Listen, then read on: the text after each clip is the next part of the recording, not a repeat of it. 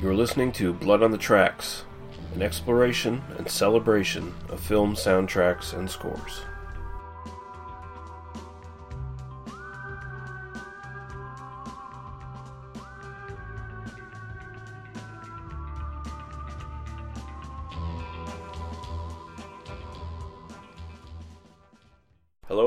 To Blood on the Tracks, an exploration and celebration of movie soundtracks and scores. I'm your host Lee Russell. This is episode 36, the lots of fucking background noise edition of this.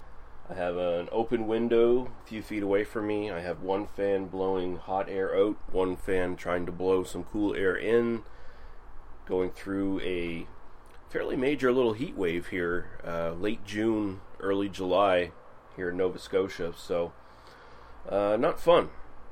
I cannot re- really record this anywhere else where I'm not going to get the same sort of background noise at the moment. So, and I'm sort of pressed for time to work and other things like that have sort of eaten up my time.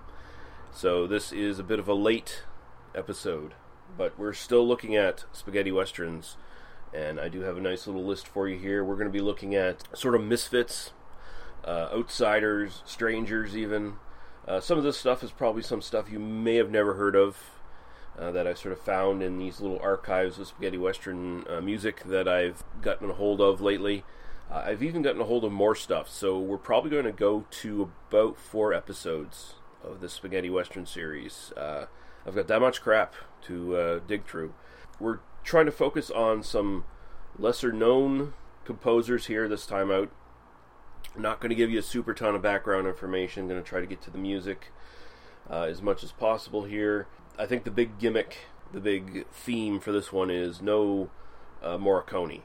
Yeah, he's off this one. It's we're gonna you know showcase some other people, and uh, I think I have a nice little list here of uh, cool stuff that I found.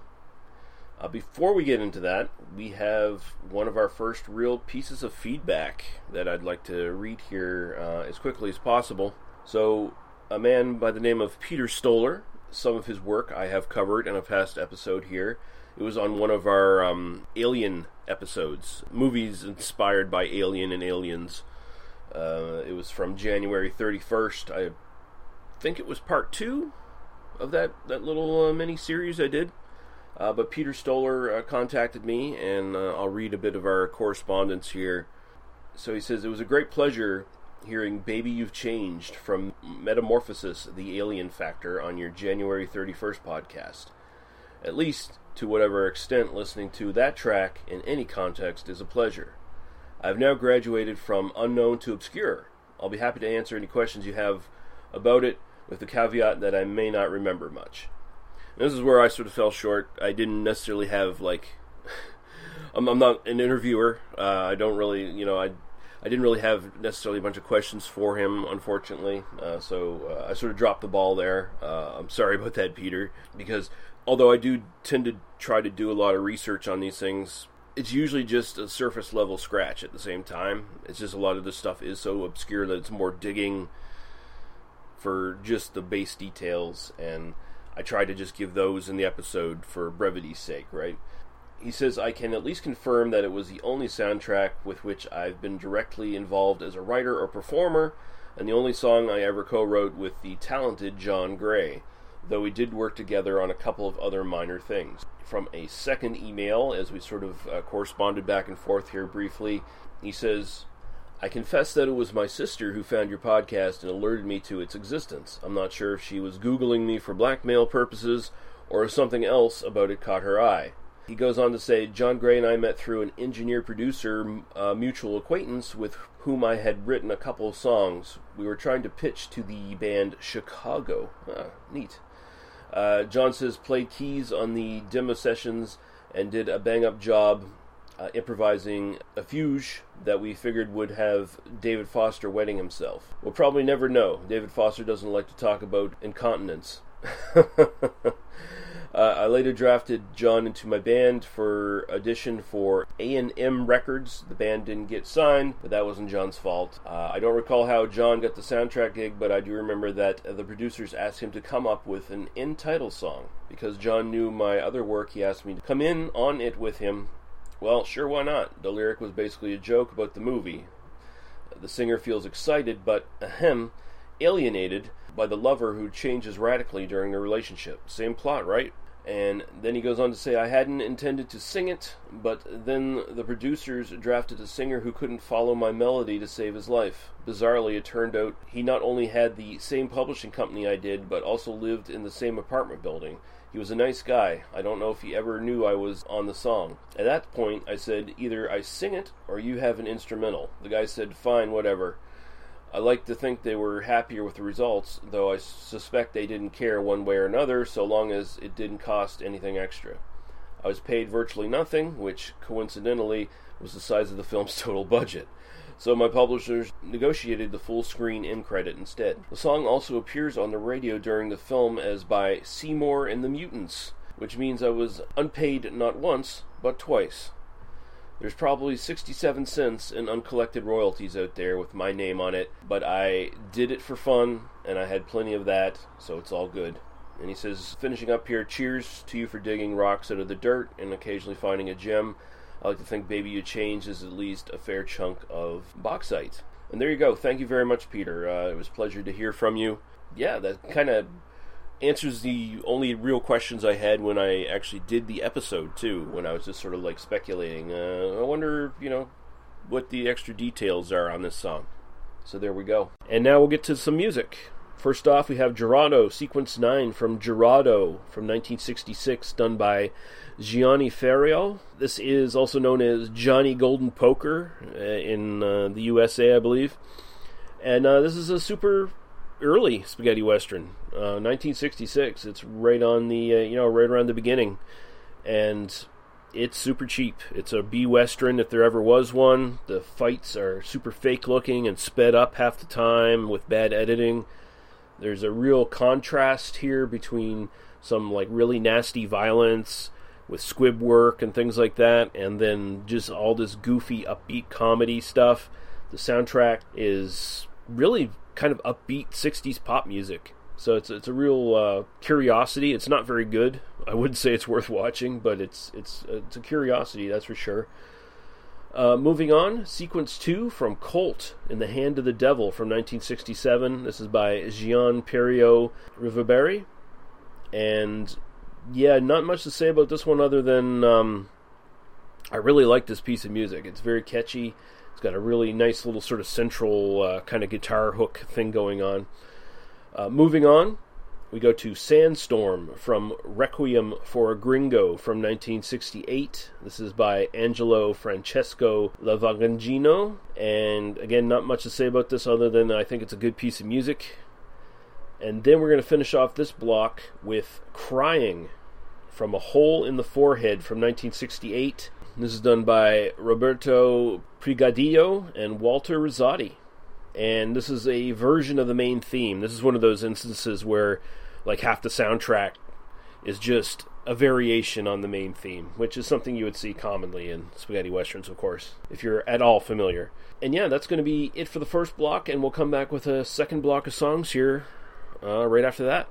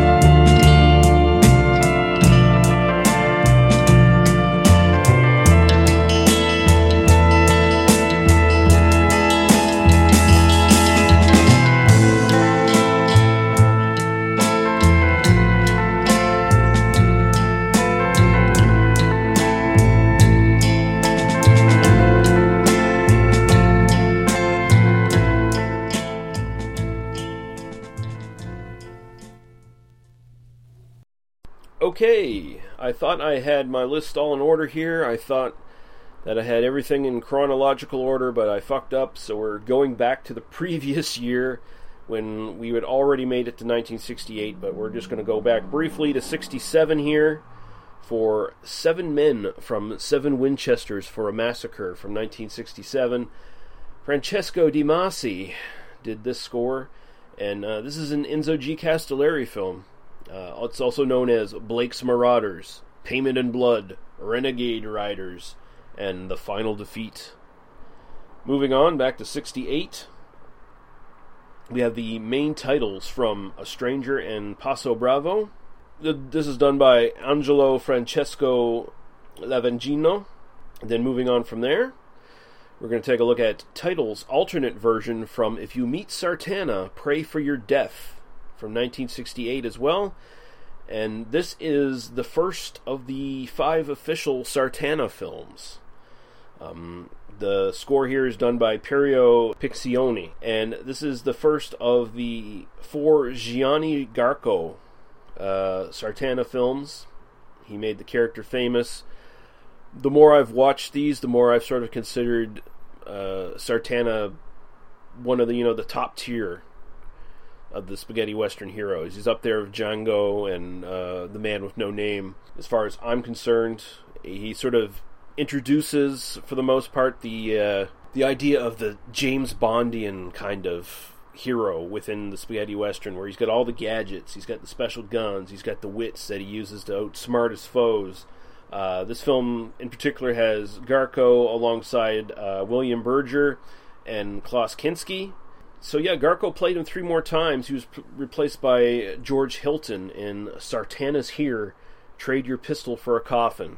And of course, there were a ton of films that would steal the Sartana name, as they do in the Italian film industry. If something gets popular, steal the name to sell tickets. Uh, and I believe, if I'm not mistaken, Garko would go on to like play other characters that very much resembled Sartana, even if it wasn't an official Sartana film. That's just what they tended to do. It's what people wanted to see.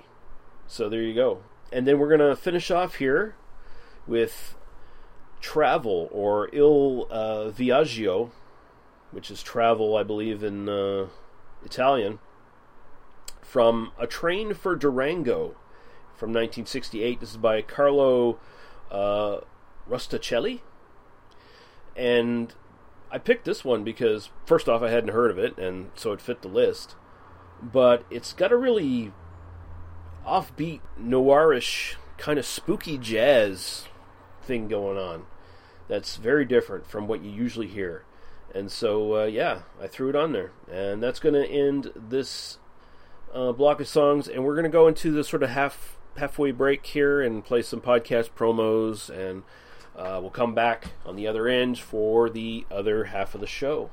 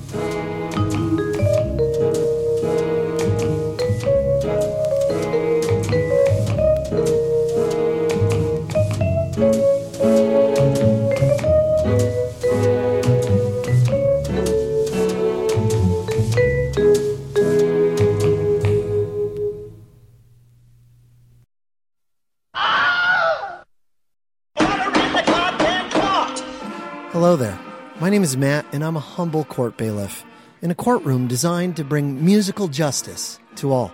Each week, we have a podcast with a judge and a jury, and we determine whether a song is guilty, not guilty, or not guilty by reasons of insanity. You know, something like, uh, Sucking, licking, or maybe it's a cover of Tom Petty.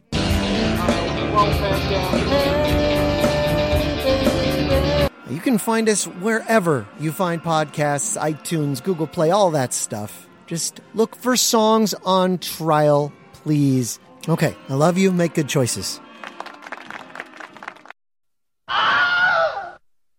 Okay, back for the second half of the show, and our first block of songs. We're going to start off with the main titles from The Night of the Serpent from 1969.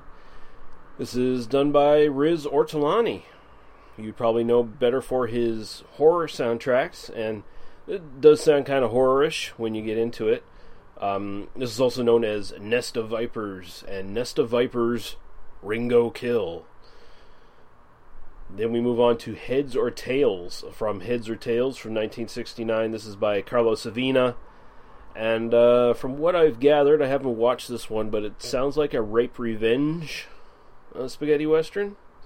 Apparently, this woman who has been entrusted in the care of like two deputies gets raped by them, and then this loner uh, finds I think his name's Talisman or Black Talisman or something like that, and uh, he finds her, bring sort of nurses her back to health, and then goes and kills them fuckers for her. I, I guess that's kind of what this one is. Uh, then we move on to a real fun one from Marcello Giombini, and this is Sabata from 1969. The main titles from Sabata, and uh, of course this is the uh, Lee Van Cleef sort of offshoot ripoff of Sartana.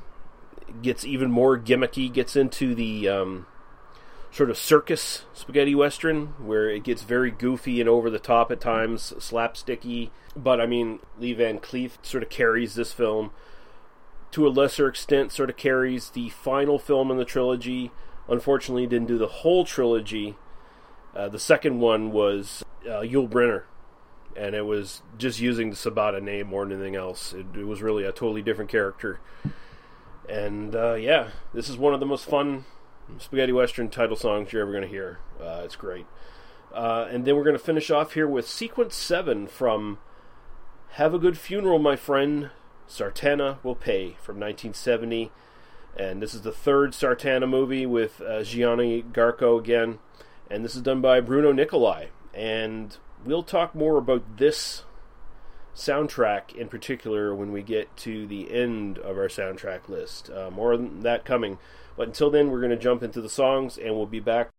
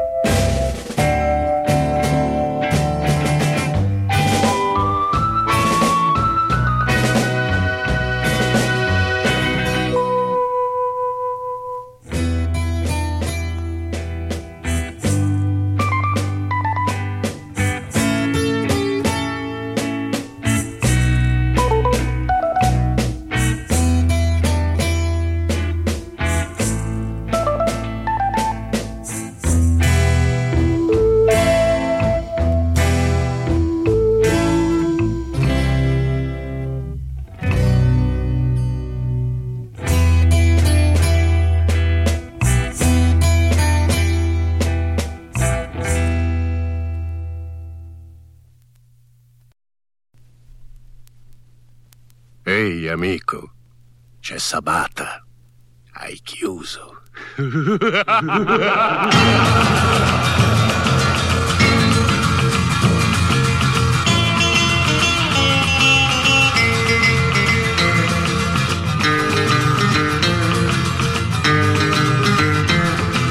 Ehi amico, c'è Sabata. Hai chiuso.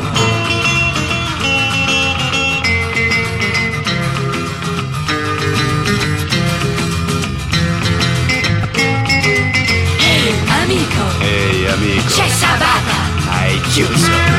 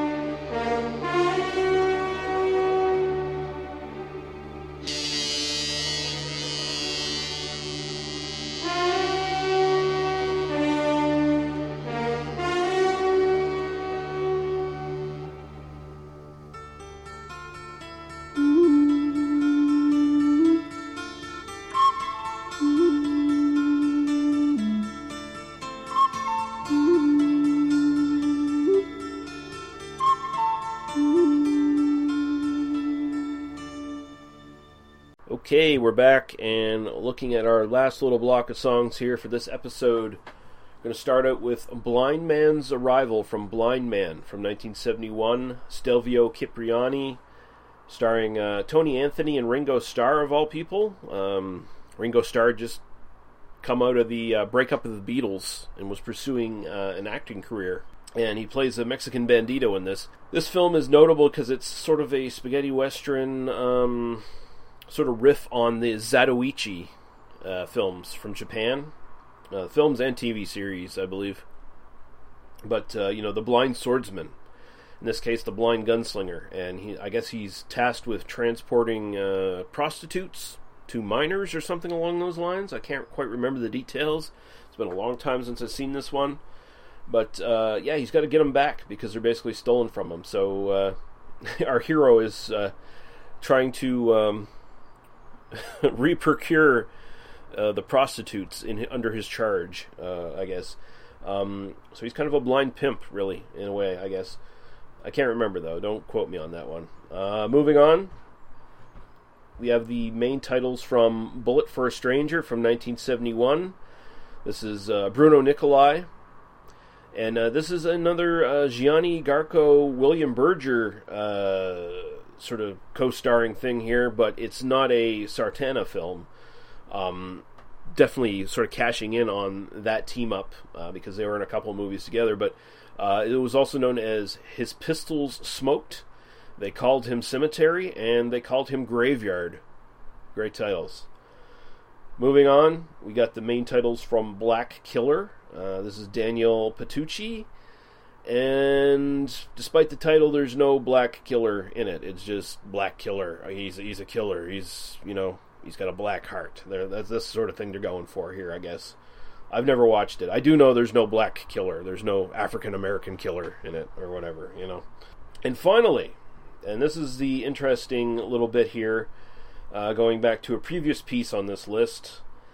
We're going to look at two pieces from Shanghai Joe from 1972, 1973 ish. First off is My Name, and then The Departure from Shanghai Joe. These are done by Bruno Nicolai. Uh, this film is known also as The Fighting Fists of Shanghai Joe. My Name is Shanghai Joe. The Dragon Strikes Back to Kill or to Die and the interesting about this is this is one of the instances where Bruno Nicolai's score was sort of just repurposed from other films he had scored. I think there's like some slightly different versions here in some cases, but the majority of the score in this film, and it's a uh, it's a film I've actually kind of grown to love. It's it's kind of a shoddy B picture uh, as far as spaghetti westerns go, and it's a combination of kung fu and spaghetti western films sort of mashed into one. Um, part of the problem is the lead is just kind of he's not very charismatic or anything like that, so it more depends on the villains, and they're a bit wasted. Like we, you got like Klaus Kinski in here playing a villain, but uh, at one point, and the villains are all kind of they're just like short vignettes where Shanghai Joe gets to you know overcome them and and kill them brutally. Like it, it moves from very innocent, like oh he's being forced by racists to fight and he doesn't want to have any aggression with anybody, to he's just putting his hand through people uh, and pulling their hearts out and shit. It gets pretty wild by the end. The score here, like I said, Bruno Nicolai stuff, mostly used from uh, "Have a Good Funeral," Sartana will pay, uh, which we've also have a piece from here, and the Land Raiders uh, those are the two notable ones that I could sort of lock down here and and and find uh, instances of. Like I said, some of this sounds slightly redone, like a different version than what shows up. Uh, I think some of the stuff from the Land Raiders, in particular, sounds slightly different here. The Departure is one of my favorite pieces of music from just anything film wise. I love it. Um, but I've never heard it in the actual fucking film. The only versions of the film I've seen are the 85 minute version and the 93 minute version. Apparently, there is like a 98 minute version somewhere. And I think the music is in there. I think it's actually at the end of the film. There's probably like a, you know, a bit more to the end of the film where Shanghai Joe runs up, sort of you know goes off into the sunset or whatever, and maybe that's where that plays. But every version I've seen cuts right near the end, pretty much abruptly, and it's a bit of a disappointment. But it's on the official soundtrack, and from what I can gather, it is in some version of the movie. I think the only way you can get the 98 minute version is from a German Blu ray. And uh, I'd like to track that down just to confirm because every other version I've seen of this does not have the departure. It does have uh, my name, uh, also known as My Name is Shanghai Joe in some listings. And yeah, this is great stuff. Uh, we're going to go in on that. Hope you enjoyed this episode, guys. I know, again, apologies, the sound quality on my end as far as uh, talking to you guys is a bit shittier because I got, like I said, I got two fans going in the background here. It's super fucking hot out, and I got the window open, and there's lots of traffic going back and forth. So um, couldn't really be helped, but I wanted to get this episode out. I had a lot of fun putting it together, and yeah, we're gonna be back uh, at the end of July with another spaghetti western episode. We'll see what I come up with, but until then, cheers, guys.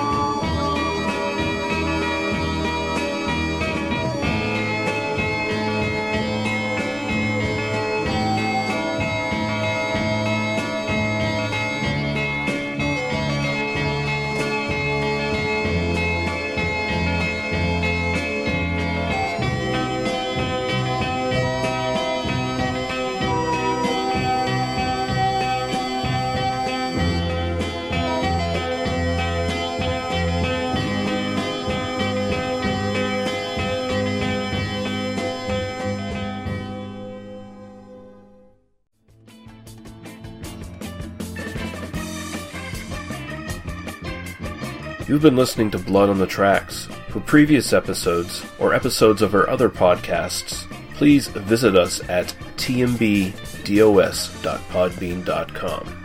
Thank you. Drive through.